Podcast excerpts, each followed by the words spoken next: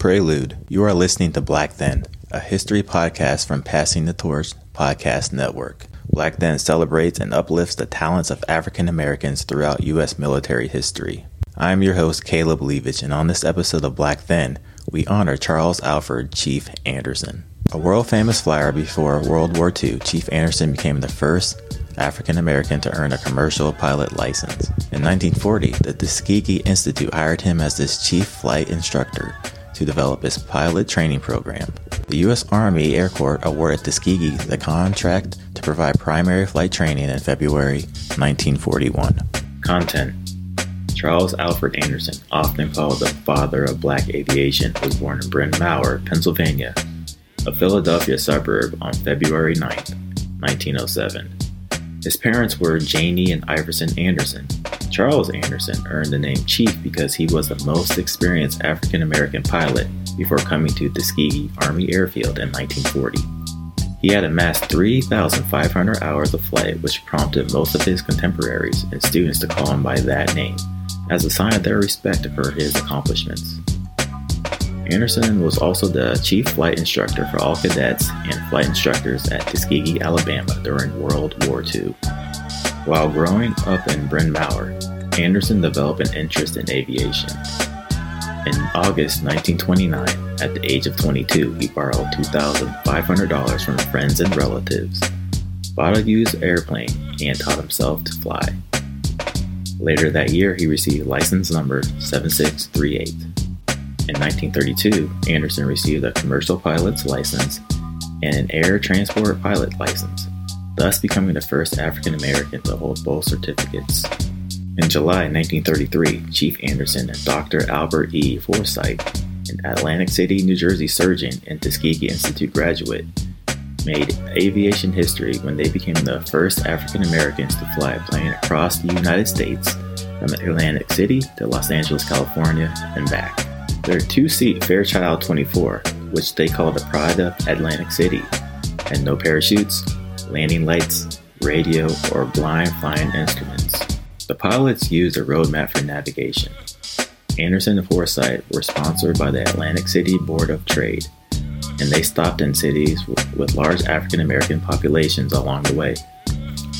In 1935, they flew a goodwill flight to the Caribbean, stopping in the Bahamas, Cuba, Jamaica, and Haiti, and their plane named the Spirit of Booker T. Washington. In 1940, Chief Anderson became the first flight instructor at Tuskegee Institute. Tuskegee's president, Frederick Patterson, persuaded Anderson to start the civilian pilot training program, the first at a historically black college. By the end of the year, Anderson had recruited four other pilots for the program Charles Fox, Milton P. Crenshaw, Forrest Shelton, and Richard Davis.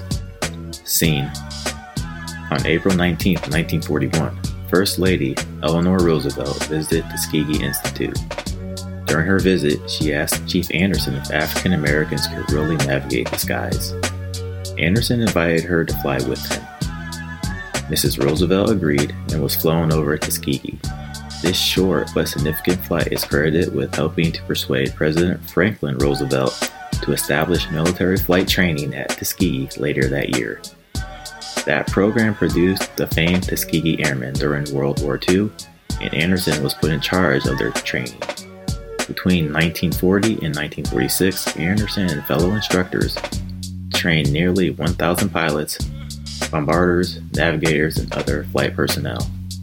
Accomplishments and legacy. After World War II, Chief Anderson continued to provide flight instruction at Moton Field which remains an active airport and is the location of the Tuskegee Airmen National Historic Site. In 1967, Chief Anderson co founded Negro Aviation International, an association for black pilots. In this role, Chief Anderson trained black youth at the NAI Summer Flight Academy. By the time of his death, he had amassed over 52,000 flying hours.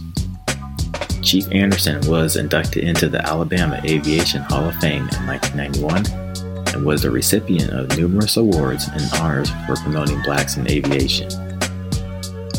On April 16, 2014, the United States Post Office unveiled a stamp commemorating Anderson at this ceremony, at the Tuskegee Airmen National Historic Site in Tuskegee.